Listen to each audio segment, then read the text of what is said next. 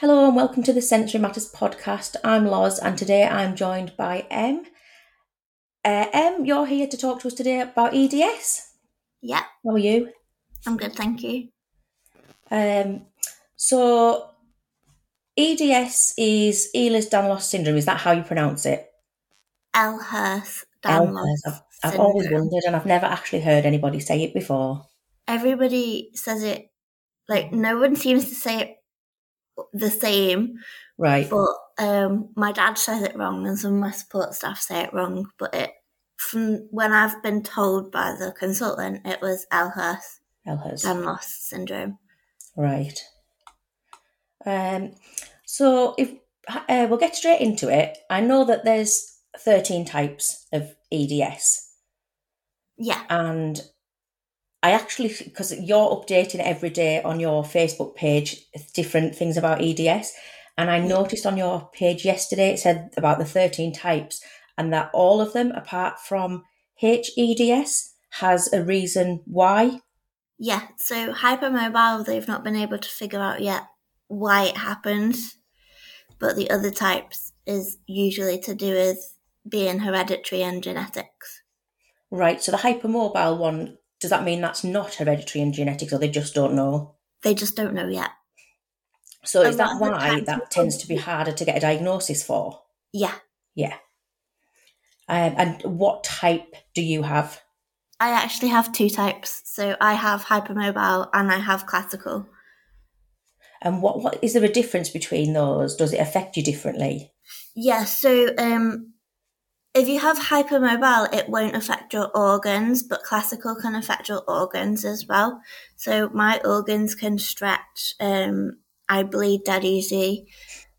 Um, there's lots of different things. I bruise dead easy. My skin will rip dead easy, and that's because of classical. Whereas hypermobile, you don't seem to as much. Um, You can bruise dead easy, but it's not quite as bad as if you've got classical. Ah, and so to get diagnosed with the classical, was that through genetic testing? Uh, yes. Yeah. So is it just blood tests and then they, like, obviously have a look at your bloods and see what's in there? I think so. I can't remember because I'm not.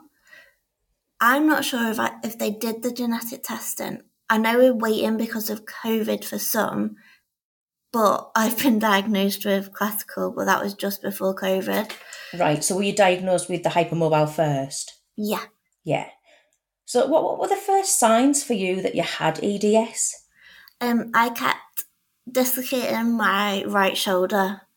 Um, like, re- like I've always been bendy and stretchy and been able to bend my fingers and everything, but my shoulder kept dislocating and not staying in. Um, the doctor that we first saw actually said it was a party trick, Right. which it's So- not. It's not very So did nice. you go up to A and E or did you just like go and see a GP?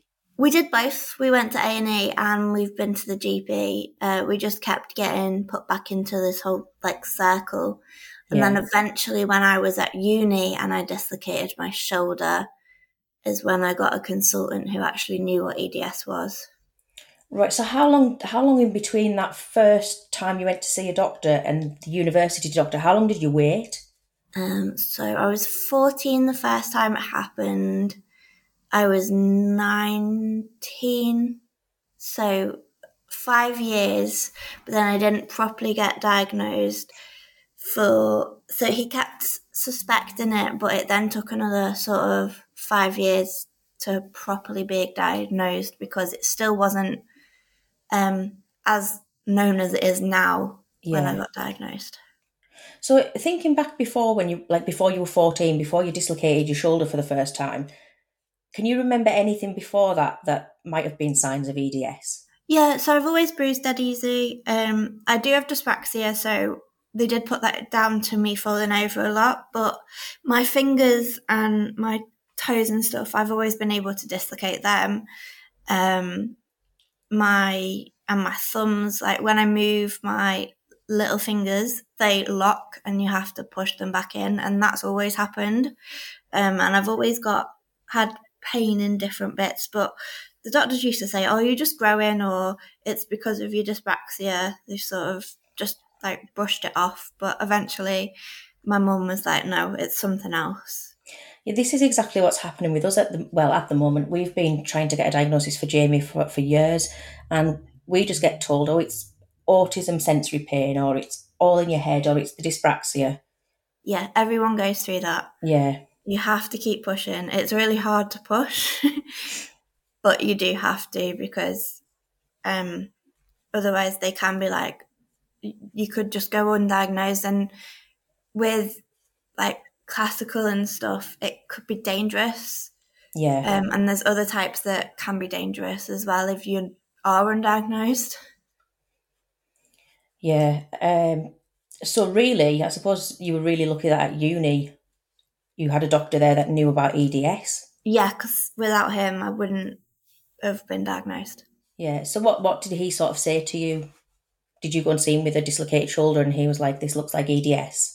Yeah, so um, obviously I ended up in A and E for like the sixth time in a few weeks, and I got.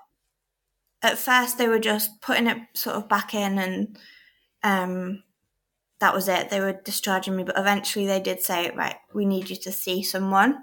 So they then, I had to go through um, the whole fracture clinic situation, and then I eventually seen the consultant. So, and I've seen him on and off since that happened until just before COVID. So, So have you Like been with the same year. consultant for both diagnoses? yes, Oh, that's good because that keeps things together, doesn't it? yeah. Usually, if you find a good consultant, they'll be able to diagnose you with all of them. Um, Right. Also, rheumatologists are pretty good as well.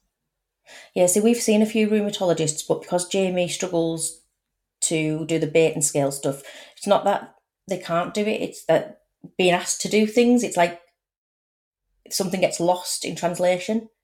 Yeah, I had to be shown how to do it. Um, they had pictures Right. So it wasn't what the doctor had was pictures of everything I had to do Yeah. so that I could copy the pictures and that that worked a lot better than just sort of him telling me what to do. Oh, I think I'm going to have to ask for that then because where we've struggled is the rheumatologist will do the, for anyone who doesn't know, the Beighton test is like testing how flexible your joints are. And I'm not sure how much you have to score, but I think it's up to nine points. And you have to score a certain amount to be able to then, for, for to have a hypermobile diagnosis and to look at EDS. But with Jamie, like, you know, the one we have to touch your toes? Yeah, Like if we say to Jamie, "Can you touch your toes?" Jamie will just say no, because Yeah. they don't understand how it's done. So I think we need pictures. That sounds like a really good idea. yeah. I think he definitely worked with people with autism before because he was really good with me. Yeah, And when I first went, I had my old assistant's dog with me who decided to make a nest out of the blue paper towels, but the consultant really wasn't bothered. oh, He was only a puppy at the time. oh, bless him. Um, so I've got questions that I wanted to ask you, but you've covered one. One of them was how long did it take for you to get your diagnosis? So really, from seeing this this consultant, it took five years. Yeah, but before that, it's uh, probably about 10. Yeah, but really, it's a lifetime thing, isn't it? You didn't know that you've always had it. Yeah, Yeah, if you are born with it, it's not. It's not something that it. So certain ones can be done by injury, I think, but most of them you're born with. And do you do have you found that your symptoms have gotten worse as you've gotten older? Yeah, and one thing people say to do is exercise. They're like, "Oh, you'll get fixed if you exercise." That's if you don't have EDS. That's probably just if you just have hypermobile, which is Right. completely separate because there's hypermobility and there's hypermobility EDS. So there's still two types. Um, and I do exercise. I have started playing wheelchair basketball. I'm a cheerleading coach. I go swimming, and it's helping me mo- maintain the muscles that I've got, but Yeah. it isn't helping me build them back up, and it's certainly not stopping any dislocations. Does it help with the pain? It can, the swimming does, Yeah, um, but I also find that um, with like cheerleading, and I've only just started wheelchair basketball, but I absolutely love it. Um, a lot of it's the mental health side of it. and there's quite a few players in my wheelchair basketball team that have also got EDS, and it's Mhm. quite good because you can sort of talk to them about it. Yeah. Um, so last week I was, we were playing a match, but it would have happened if I wasn't playing anyway. I was literally just pushing myself and I, I popped my elbow out. Um, and I just taped it up and carried on. But it, yeah, yeah, because I imagine wheelchair basketball's got to be quite rough on your upper body. yeah, Yeah. it can be. Um, the only injury I've actually had with playing was I got a ball in the face. Ooh. and had like a bruised sort of bone where my eye underneath my eye but yeah. yeah so do you have to do like has just been just a normal dislocation from So do you do you train your upper body separately for basketball or anything? um you can yeah so um i've always if i go to the gym i always do stuff on my upper body anyway Yeah. um and i tend to do aquafit because it makes you weightless in the water Yeah. so it does help with my legs um but i mainly do all the upper body stuff Yeah. And at That's cheerleading, cheerleading's a lot to do with your upper body. So Yeah. So what so do you cheerlead yourself or do you just coach? I'm currently just coaching. I might be competing next season with one of our younger ones. But at the moment I'm just back I'm just coaching. But I did used to cheer. Yeah. So you sound like you're really, really busy. Yeah, if you don't I find with me, because it is such um a condition that you literally wake up and you don't know how your body's going to be affected every day. It it changes from one day to another. It can even change in the day. Mhm. So you can be fine one minute and not the next. So if you don't sort of live life to your full and keep doing stuff, it's just going to get you down and it's just going to wind you up and you'll get to a point where you won't be able to do those things. So while you can do those things, you're better to do those things. That's amazing. That's so positive. So have you ever been through the, the stage where you weren't positive? Yeah. Yeah. Yeah. I've had a lot of mental health issues where I've been to the point where I've not even wanted to get out of bed. Um, but through the support through my family and my support staff, um, they've helped an awful lot with helping me see that it's better to be positive. I still have days where I may not want to get out of bed. Um, but it's more to do with the pain now than my brain being like, no, we don't want to do that. And do you take anything for the pain? Yes, I'm on quite a few different medications. Oh, so there, there are medications because sometimes when I'm reading about EDS, it says that there's nothing that can be done. Yeah, so I'm on two strong painkillers and then I'm on one that's for nerve pain as well. Right. Um, so the nerve pain is actually an anti seizure medication, but it works really well for nerve pain. Yeah. So how long did it take you to get these uh, these drugs in, like, to get them in place and have them all working? Quite a while. Yeah. Um, So it's all a long road. yeah it so with um one of them it was quite decided quite because ibuprofen isn't strong enough so i needed a similar thing that was stronger so the doctor decided to put me on naproxen and that that was quite a number of years ago and that's been working um and then I'm allergic to caffeine, so the normal meds that they put you on that are stronger than paracetamol, I can't have because they have caffeine in. Right. So they had to do a lot of research of what was similar that I could be put on. So that took quite a while. So that's um, I'm on co-dydramol, and that doesn't have caffeine in. So it was that similar to co-codamol then, but without the caffeine? Yeah, Yeah. yeah, it's very similar. Yeah. And then the last one, the one for the nerve pain, I this was the third one they tried me on because the first two I did not react very well with the um, side effects. Yeah. So it's you've just settled on that now. yeah, and I've been Yeah. on it for a number of years now. That's I'm also on antidepressants, and they help a lot, yeah. not just with the EDS, but with my autism as well. Yeah. So speaking of autism and EDS, there seems to be quite a link. Yeah, there's a very big link. Yeah, I and I wasn't sure if it was just because I'm in the autistic community that I saw that, or if it actually was that there's a quite a big link between autism and EDS. Yeah, there is a big link between EDS and autism, or even EDS and ADHD, sort of Yeah. any that are on the umbrella spectrum of autism. Um, I'm on quite a lot of EDS pages as well as autism and even dyspraxia pages as well. Yeah, Um, there's a lot of link between them and EDS. Um, and the, the problem with the dyspraxia is a lot of the time it's harder to get a diagnosis because the consultants just say, the doctors just say it's because you're clumsy, because Yeah. obviously dyspraxia is known as clumsy child syndrome. yeah. So having dyspraxia does that make the pain worse? I'd say probably, yeah, I'm constantly bashing into things. Um, Yeah. So I now use my chair a lot more, which is safer because I was always bashing into door. I, I still bash into door frames a little bit, Yeah, but it's more my chair that gets the brunt of it instead of me. yeah, Um, so, but yeah, it's I can knock something. I have a thing for knocking my hands on doors all the time, and I've been known to then dislocate about three fingers. Or so we've had a few A and E trips because Yeah. of that since I've moved into supported living. It's just because I'm getting used to the whole setup as well. yeah. I was going to ask you how it was going. So when did you move into supported living? So I've actually done it sort of twice.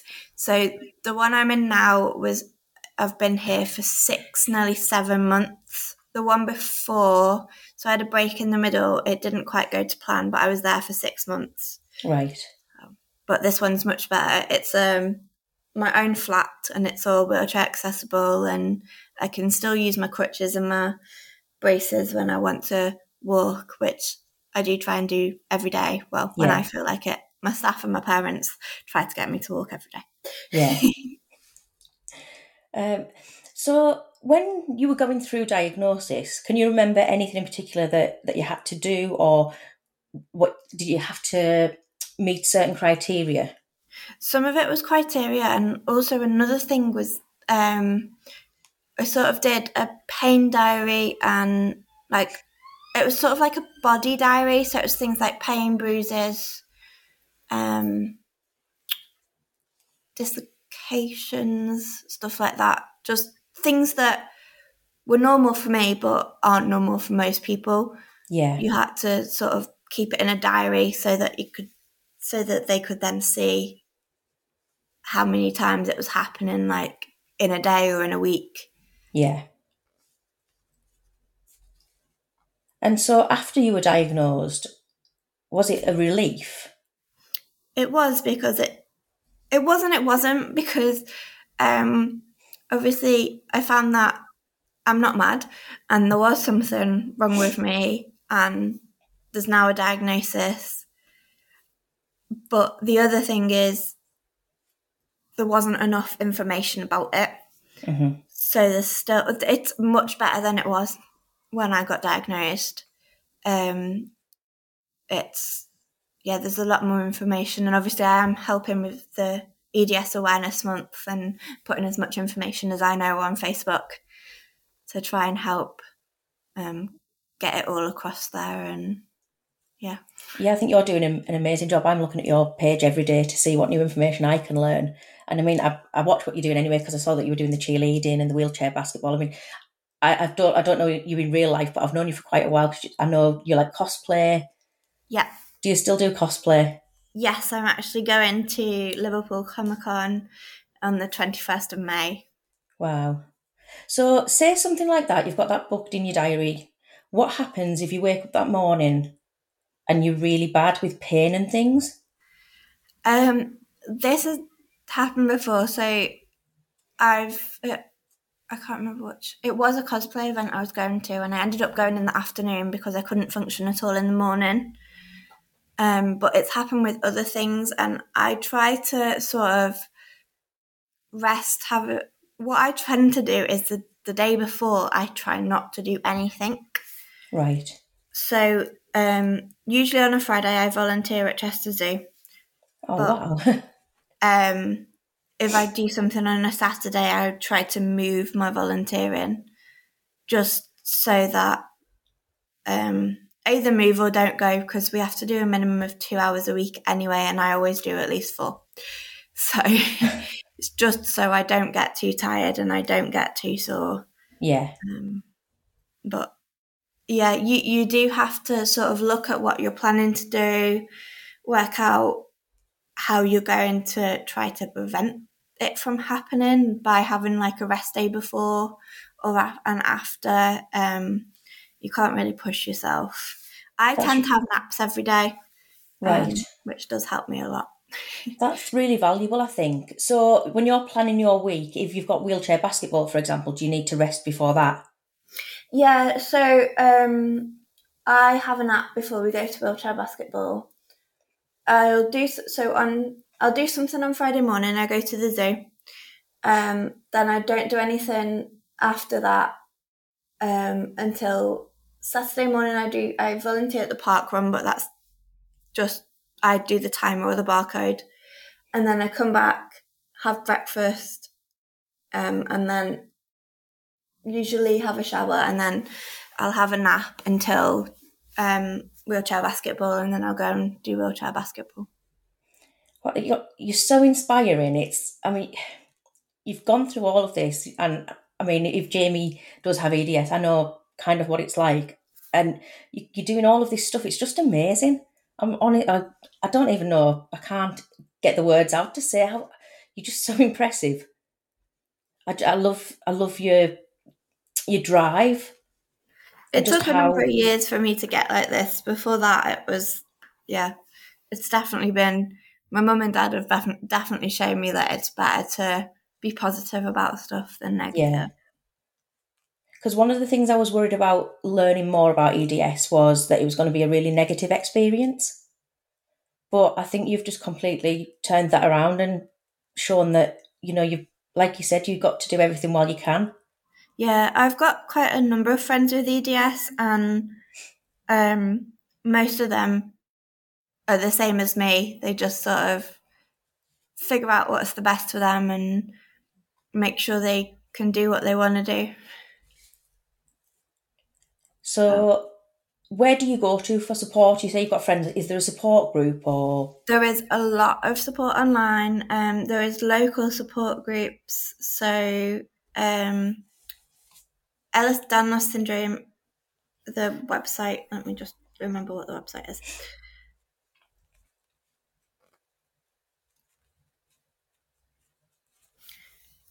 So there's the there's Ehlers-Danlos Support UK, and they actually have support groups in local areas.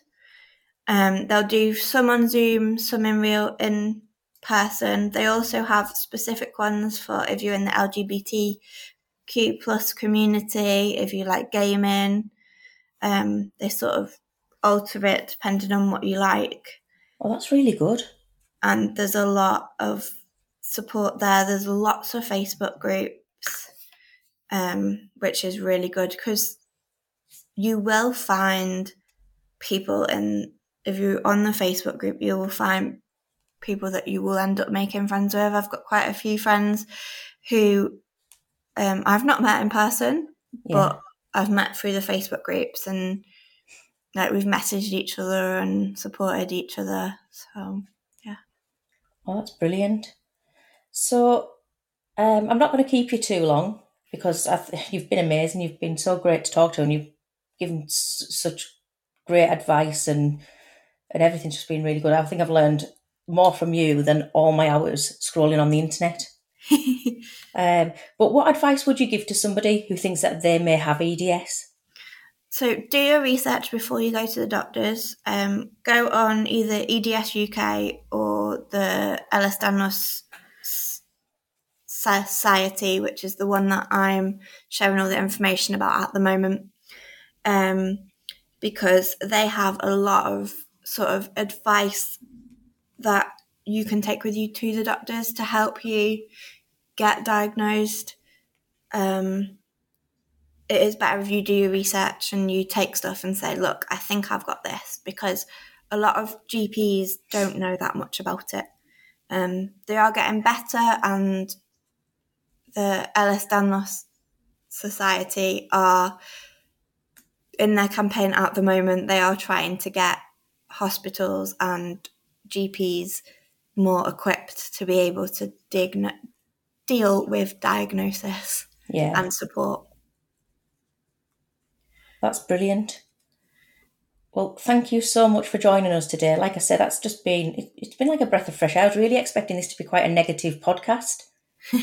but you've been so positive and I'm just really inspired by you. I think you do amazing and yeah, you've just got so much going on. Thank you. So yeah, thank you so much for joining us and I hope you have a great time at Comic Con. Thank you. Thank you very much. Bye. Bye.